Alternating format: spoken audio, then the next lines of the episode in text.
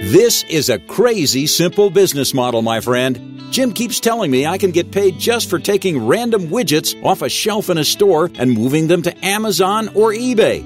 Sign me up. But wait, is that even ethical?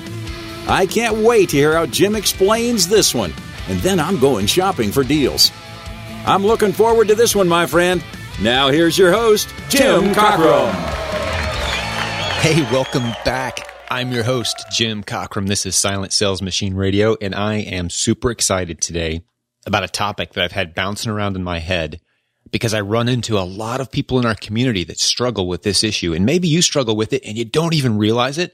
And today we're going to fix it because until we fix this one little issue that you may not even realize is bouncing around in your brain, you simply can't succeed to your full potential. And the issue we're going to tackle today is simply this. Is arbitrage a morally virtuous activity? Now, some of you may not even know what I just said. Let me break it down into plain English real clear so you can enjoy this discussion and debate. There'll be a link below or wherever you see the show notes for this show. Uh, if you go to silentjim.com, you can always see the show notes for every show. Let's talk about it there. But here, let me put it in plain English. If I go into a retail store and they have widgets there for $10 a piece that are selling for $80 on eBay or Amazon or Facebook Marketplace or wherever I might turn around and flip those for a profit, we call that arbitrage. If I buy them for 10 and sell them for 80. Have I provided any value to anyone? Have I actually put a valuable service out there to the world that I can be proud of?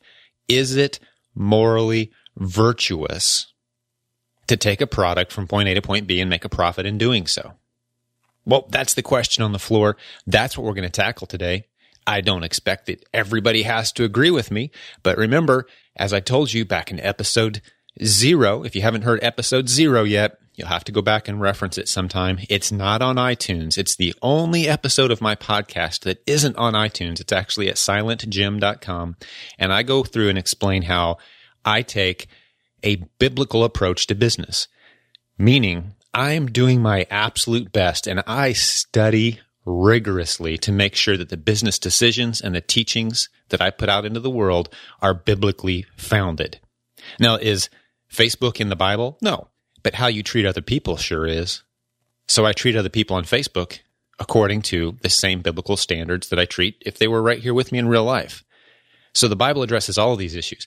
You don't have to embrace the Bible as your guidebook for life to benefit from the advice and the counsel, just like many of my clients.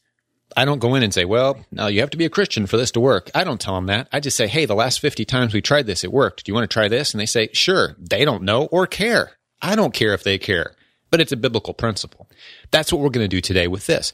So is arbitrage, and you may do it retail store when you go in and you buy stuff. You may do it online. You may do it by going to yard sale to yard sale finding things for five or ten bucks here or there and going back home, taking them home. Maybe you clean them up, maybe you don't, and you flip them and you make a profit.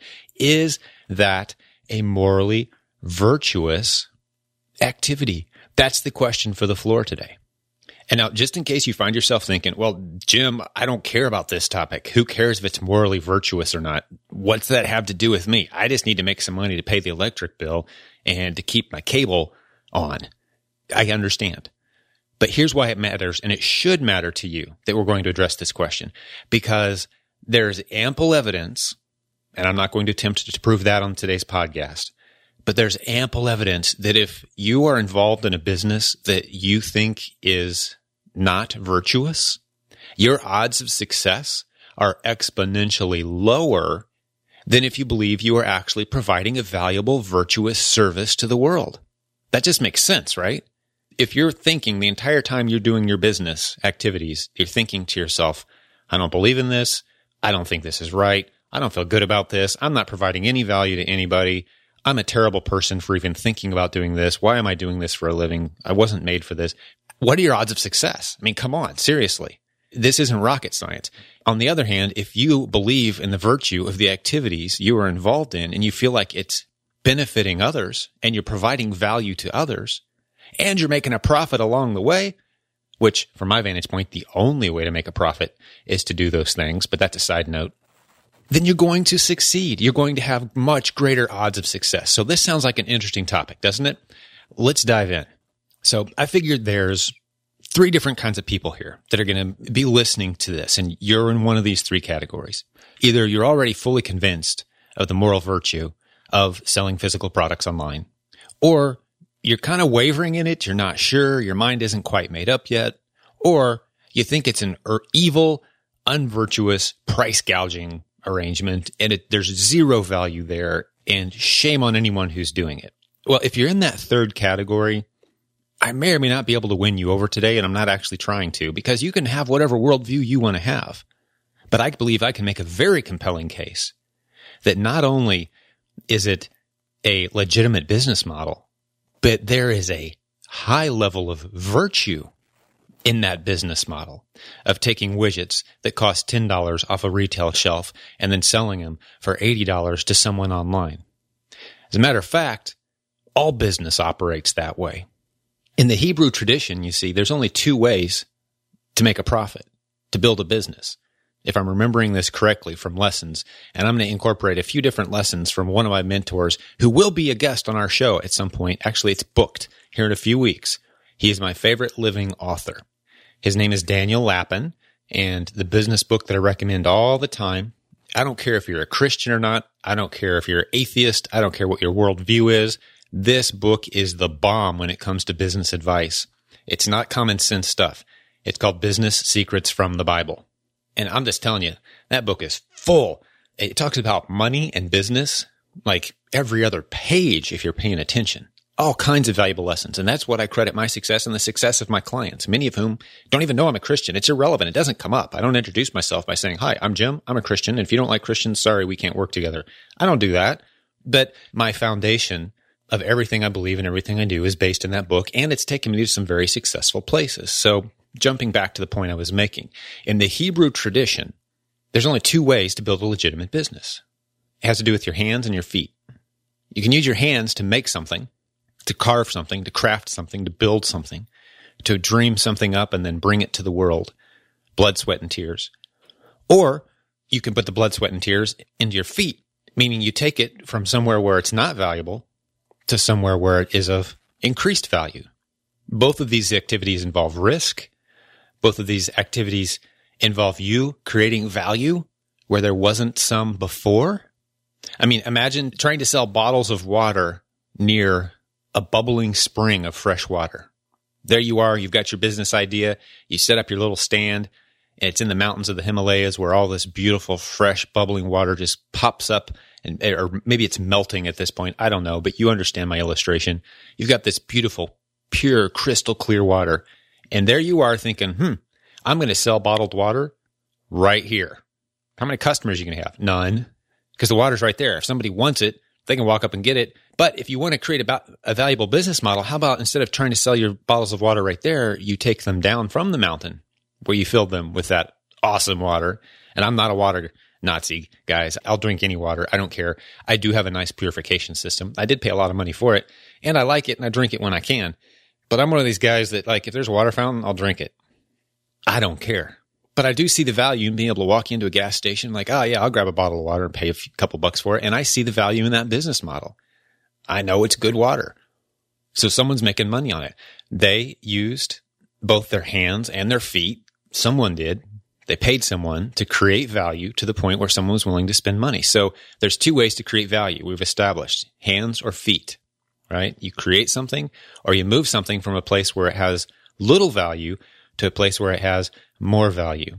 And that may seem obvious to you. You're like, oh, of course, Jim, you know, that's business. Yeah, that's how it works, right? Everyone understands that. It, it, that works the whole world over, right? Well, no, it actually is illegal in a lot of places. Did you know that? Our oldest son his name is Chase. We adopted him as an infant from Russia. That was our first child. So here, my wife and I are in Russia. We're 20 and 25 years old, maybe uh, 26 and 21. It, it, so we're we're in the country of Russia. Never been there before. She hasn't. Actually, I was there, played some basketball there. That was great. Uh, but that's a time story for another time. But we're in Russia, and we just notice, you know, it's very different feeling there. This is the, you know, er, mid 90s, and it's just a a different feel. Uh, communism has fallen. You know, Russia's supposed to be opening up in a whole new way of seeing the world, and the books are starting to be written about what it was really like behind the, you know, the dark curtain that was communism that engulfed Russia. And I was reading through a book while we were there about just the economic realities of day to day of Russia. And so we're talking about, you know, using your hands and your feet to create value. And we just assume in most free market economies, yeah, like anyone can take anything from anywhere they want and take it anywhere else. Well, no, you can't in Russia. That's called black market in Russia. I'll give you a very specific example. They had, for many, many years, for decades, czars in Russia who were in charge of different industries. So there was a czar of dairy, dairy products, you know, milk, cheese, all that. They had a guy in charge with a committee and these guys were wealthy now. Okay. These guys had stacks of cash. They were living the dream. They were part of the elite. But this elite czar class decided for everyone else how many dairy farmers there would be, how much milk they would get to produce, how much cheese they would get to produce, what the price of that milk and cheese would be, and which cities would get how much milk and cheese. So we could keep everything on an equal playing field.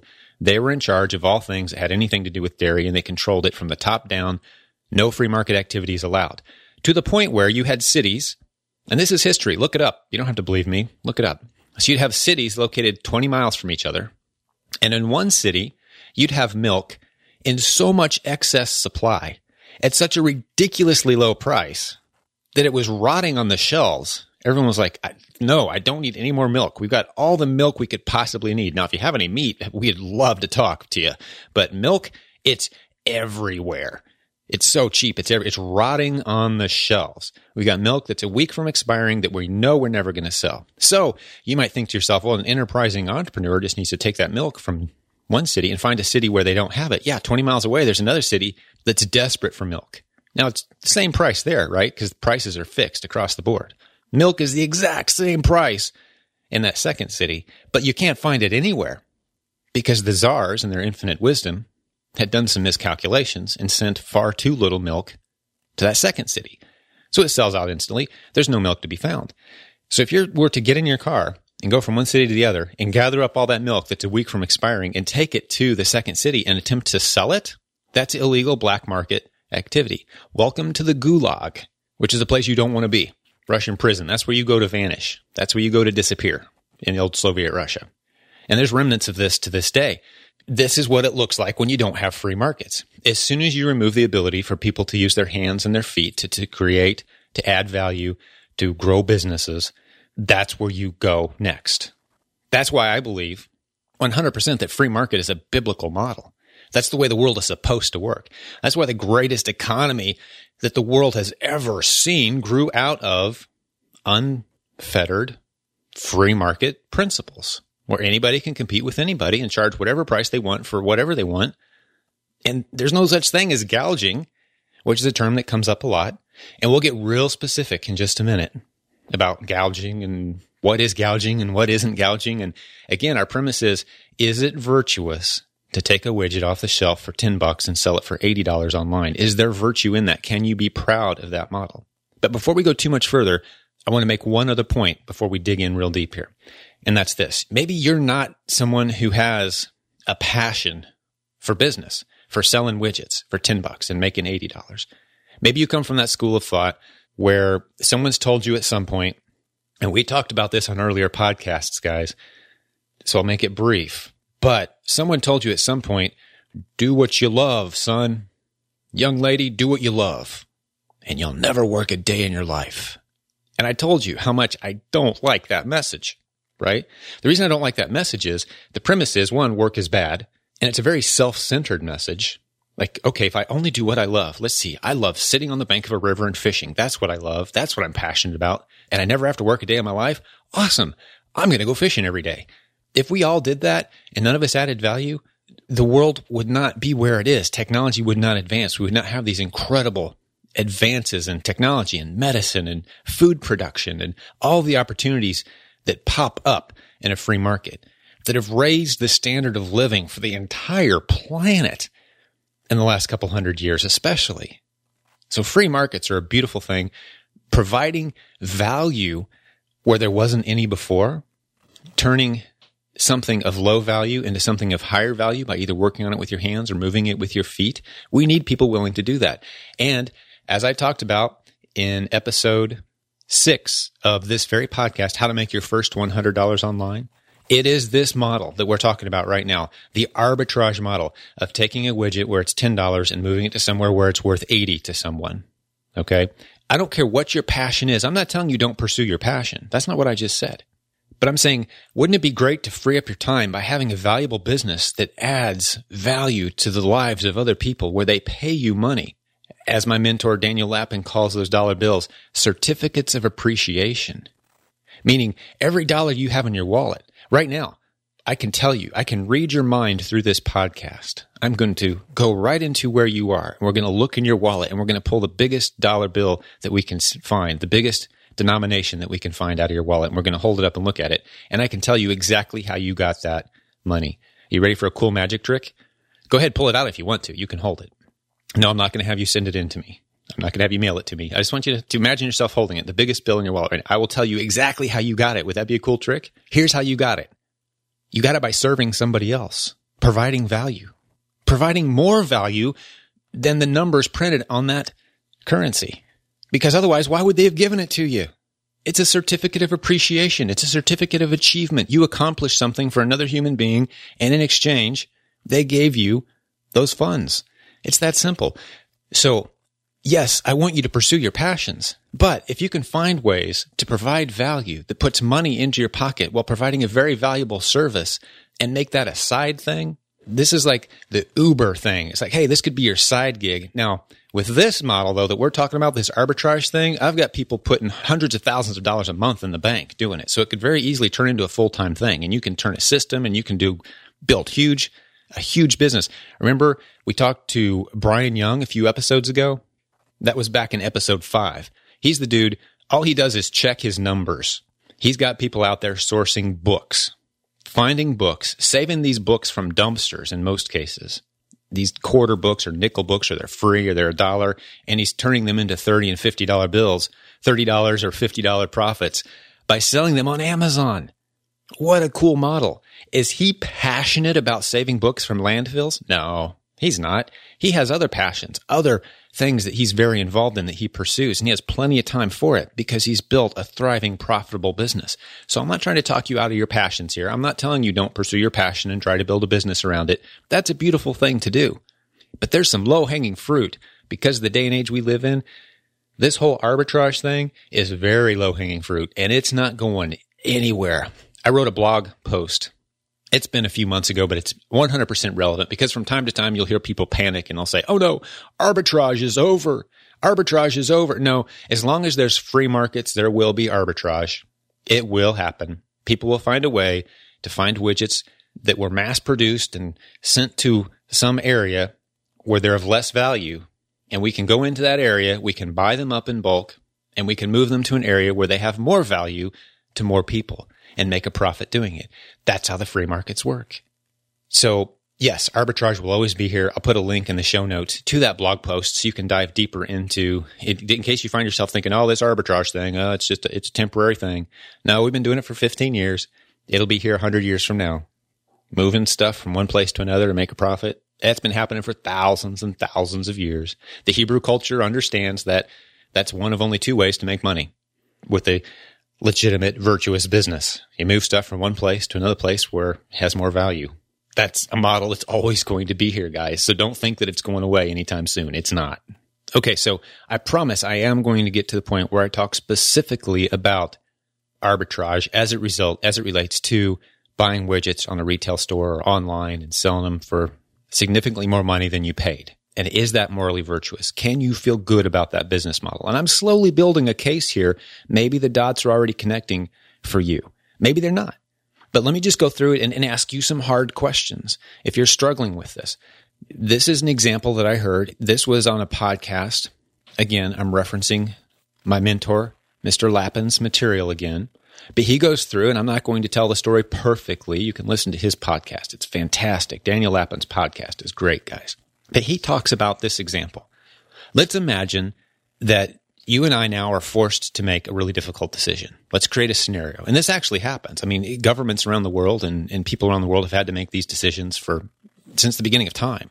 Let's just imagine, as we have here in the United States, there's, there's several uh, states that border the ocean, right? And then they'll have little islands just off the just off the mainland, and there's property where the property is so expensive on these little islands because it's just gorgeous right? So let's put in your head one of these little five square mile islands just off, you know, create some beautiful scenario in your mind right now. Beautiful beaches, beautiful island, pristine conditions. The weather is perfect year round.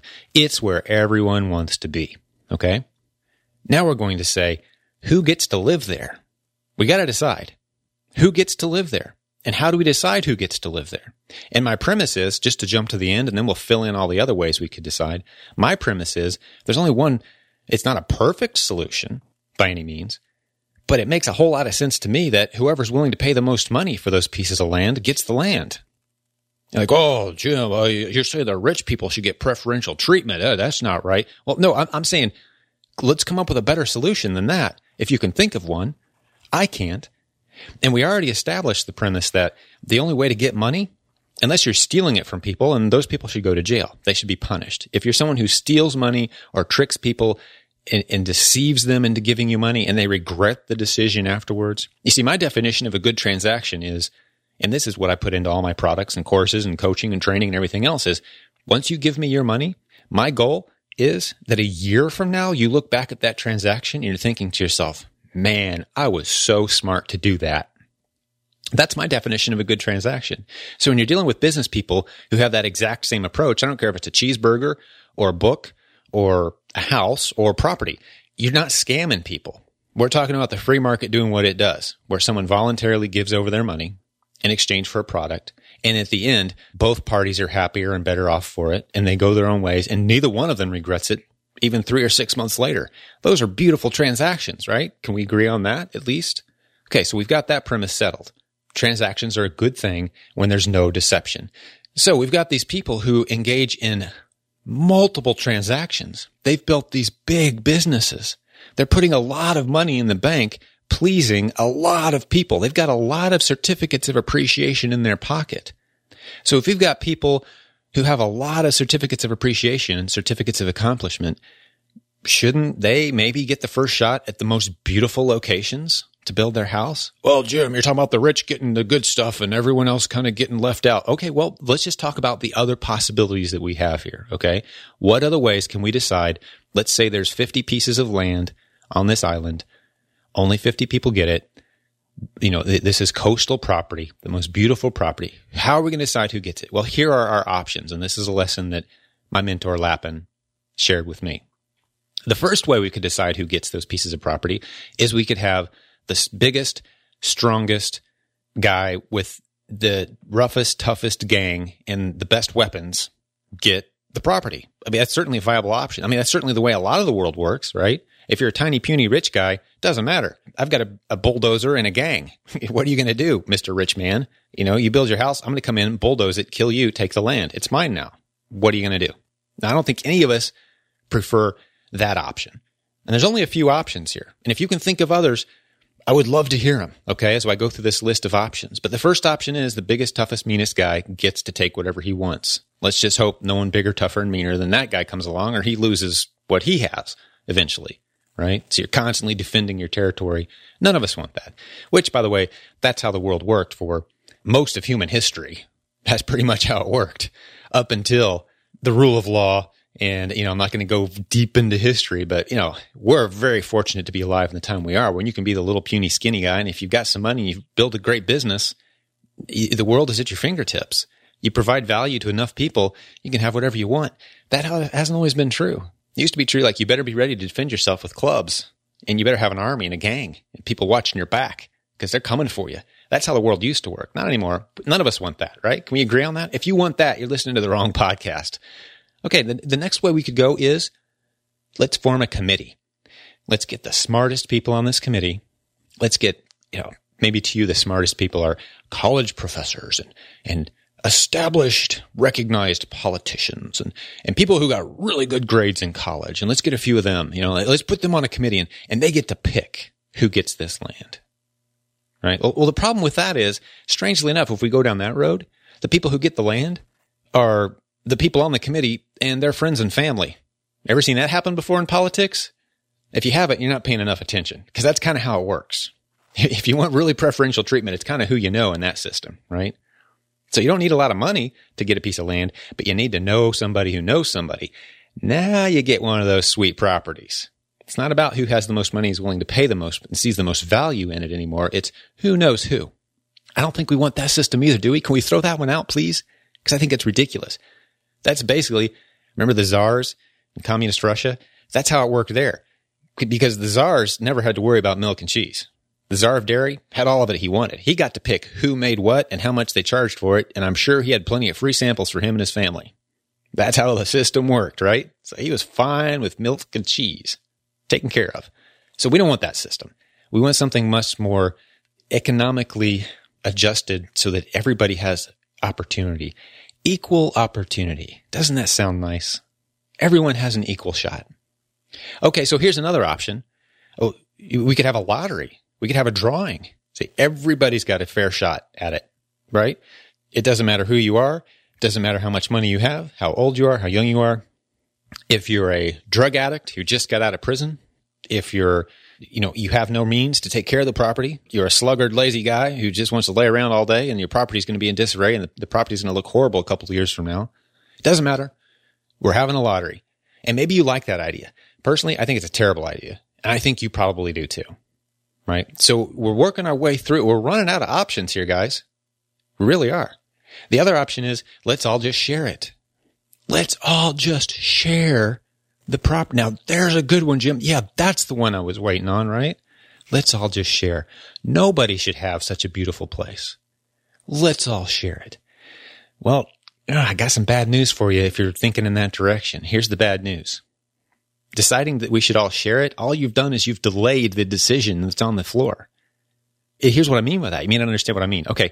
So now we've decided we're all going to share the beach. Nobody gets to build on the beach. So my next question is, okay, now the really valuable property is 200 yards off the beach. Who gets that? All we've done is delay the decision. You follow me?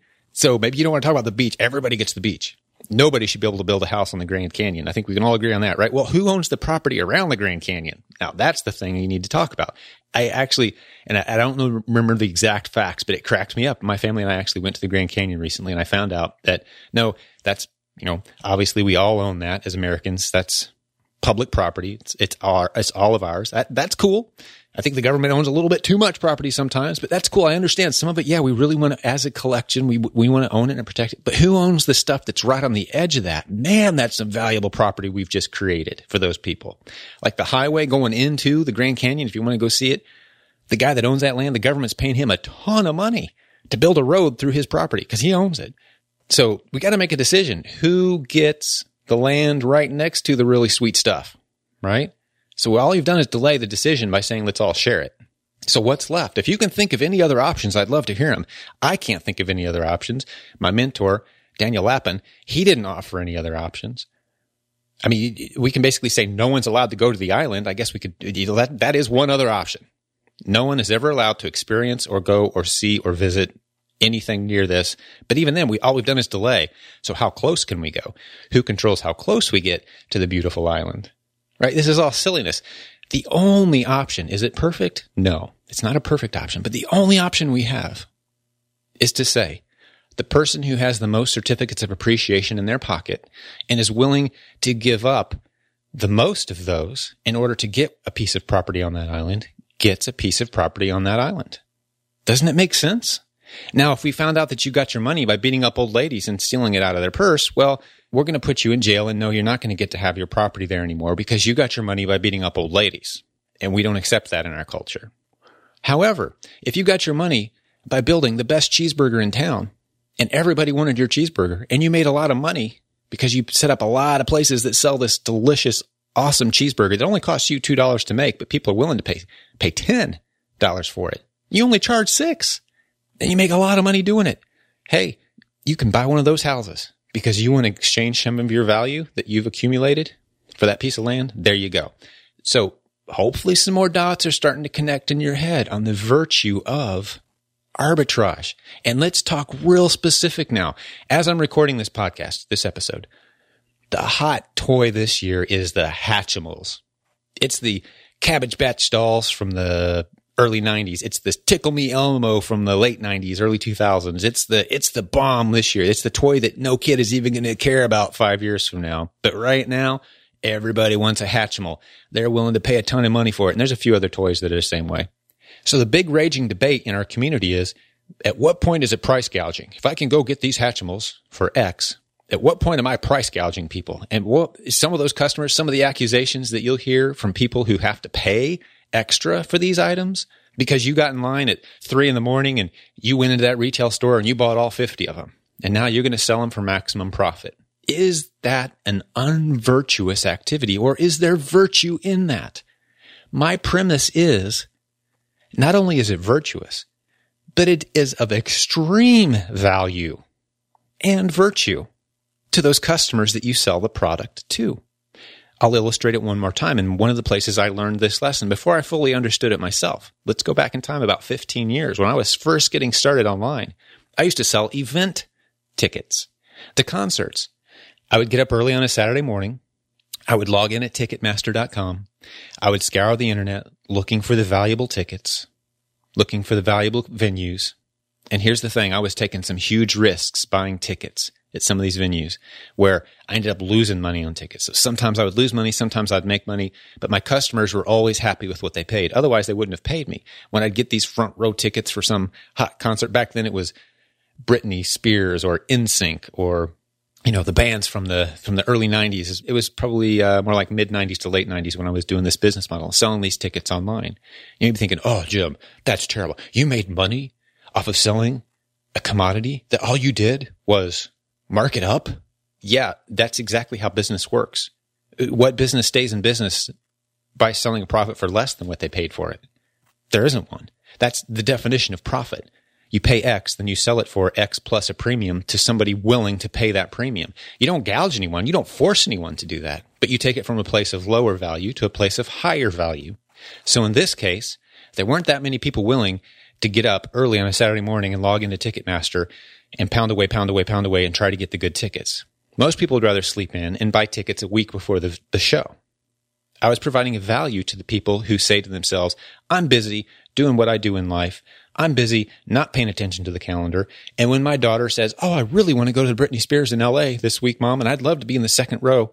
You know what? You can't get those tickets for the same price that the back of the arena. You just can't. So was, was I willing to pay to charge money for those tickets to people who are willing to pay? Absolutely. And here's what would happen. Here's the lesson. I want you to put yourself in this scenario. So I'd have this auction going on eBay for these tickets. Two front row tickets. And, and these were hard to get now. Okay. They were really hard to get tickets, but I got them. And it happens from time to time. And I have this auction going and it'd be the last day of the auction. And then the emails would start pouring in. My daughter is sick. Can you please help me? I would love to have these tickets. Can you just sell them to me at face value? Please, just this one time. It would mean the world. What would you do? Well, from time to time, I gave in. Absolutely. I gave in. And from time to time, when I'm out online arbitraging and we've got a cart full of some hot widgets, someone go, Oh, wow, we were going to get one of those. I'm like, here you go. Take it. Absolutely. You know, you don't have to be heartless. You can be very human about this. But I haven't finished my scenario yet. What would you do? My daughter's sick. She really wants to go to this. This is going to be just awesome. She's finally starting to feel better after being sick for months. You think, oh, uh, Jim, yeah, sell them the tickets. Come on, dude. Well, okay. Then comes the next email. It's been my life dream to take my son to this event. It's been a goal of ours for years and we've been unable to get in. Then the next email and the next and the next and the next and the next. And then you get 60 emails and then you get 150 emails. Yes. I had occasions where some tickets that we had on eBay, I got 150 emails from people, each pleading their case and me having no way to verify if they were trying to just, you know, pull one over on me or not. I had no way of knowing. All I knew was that the only truly equitable system to use was to let the person who saw the most value in those tickets have them. Who sees the most value in this item? That's who I will sell it to. And that is a virtuous model. because it means the person who is serving the most people, accumulating the most certificates of appreciation, is the one who ends up getting the item. And I'm not talking about life saving drugs here. You know, we can get off into those debates and have all kinds of fun. Like, you know, you've got the last bottle of water in a, in a dry, parched land and you're selling it for 10 bucks and it only costs you a quarter. Is that ethical and moral? We don't have to get off into those weeds. I'm talking about event tickets and Hatchimals, guys. I mean, come on. The person who sees the most value in it gets it. Is that virtuous? Absolutely because there's a whole lot worse things that a parent could have to tell their child than, you know what, we can't afford to go to that concert. You know what, the Hatchimals are costing way too much money this year. But there will be some people who have accumulated enough certificates of appreciation in their pocket that they do want to spend a little extra. And you've provided those people an incredibly valuable service by being the person willing to wait in line and bump elbows and bounce around a crowded retail store or log in early or really monitor the situation, pay attention to what was going on so that you can serve those among us who are out there busy serving others really, really well. And they've accumulated enough money to be able to afford and they're very willing to pay more and they're ecstatic and they deserve. This is where the virtue of it comes into play for me. That person who's willing to pay five times face value and they thank me. Some of the coolest thank you letters I ever got, some of the coolest thank you emails I ever got were from these people that said, thank you so much for putting this auction on eBay for those two tickets.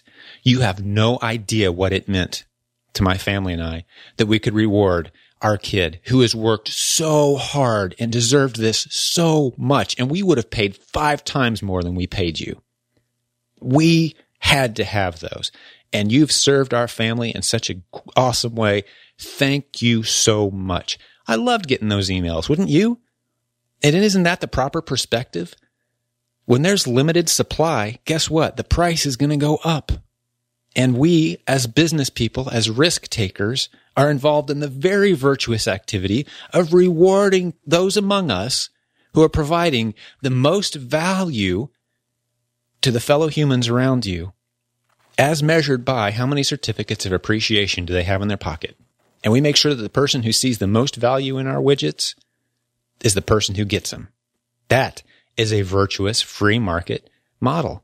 And if any of this isn't resonating with you, I would encourage you, go back and listen through this again and pick the logic apart. Tell me where I'm wrong. Define price gouging for me if you would.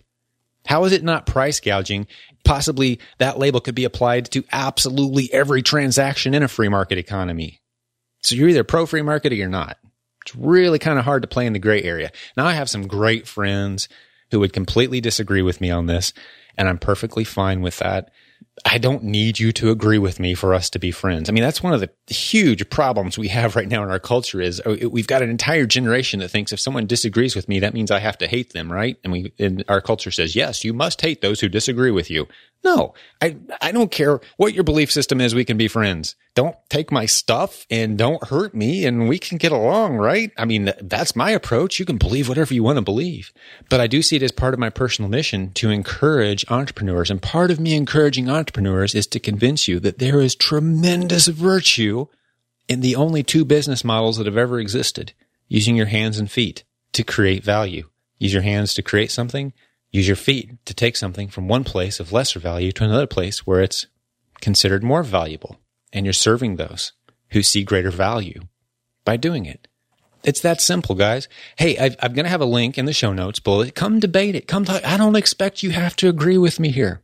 Maybe you have a great definition of price gouging. I would love to see it. I've never seen one. I've never seen anyone actually take an attempt at price gouging because the first question I have is, well, who gets to decide what percent is okay? What percent of profit is, you know, is 20% profit okay? Oh, that's gouging. Okay. 15%? Uh, no, that's okay. Then you talk to someone else. Oh, 40% is price gouging. Oh, doubling the price is price gouging. It, it's such an arbitrary random thing. How about we just go with free markets? And how about you go back and you think through that whole beach property example with me and tell me what other system works better than a free market? So to jump to the conclusion, of this show. Hopefully this didn't feel like rambling. Hopefully you enjoyed this journey. And I definitely don't expect that you have to agree with me, but I feel very virtuous in selling to the highest bidder Because every time I'm thinking to myself, I'm selling this product to a person who has found creative ways to serve their fellow human beings and they're finding great value in this transaction. Otherwise they wouldn't be giving me money. So I'm making them happy, providing a valuable service to one of the other fellow human beings who spends their time and spends their days providing value to other people. It's like this secret club we have. It's this secret club of people who spend their days providing value to other people and getting certificates of appreciation back for having done it. So yeah, is there a secret club you have to belong to to succeed in business? Yeah, there is. It's called the club of people who enjoy serving others and don't mind being rewarded with certificates of appreciation as they do it. How's that? Hey, come debate me. I'd love to debate on the Facebook group. We'll have a link to this whole discussion. You can tell me what you think. Tell me where I'm wrong. Tell me where those lines are in the sand. Tell me how you do it differently. Tell me what other scenario you can think of on the best way to decide who gets that beachfront property. I'd love to hear your ideas. I'm Silent Jim of silentjim.com. This is Silent Sales Machine Radio. I thank you for listening. I love doing this. If you hated this episode, please don't leave me feedback on iTunes. However, if you loved it, if you loved it, jump over to iTunes, leave me a five star review. I would love for you to do that. Don't forget to subscribe over at iTunes as well, because that really helps us bump up in the rankings and get noticed by people who don't know who we are.